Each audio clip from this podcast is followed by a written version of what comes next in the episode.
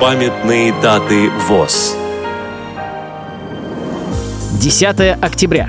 Сто лет со дня рождения Михаила Арсентьевича Кузнецова, участника Великой Отечественной войны, героя Советского Союза, работника Ярославского областного правления ВОЗ.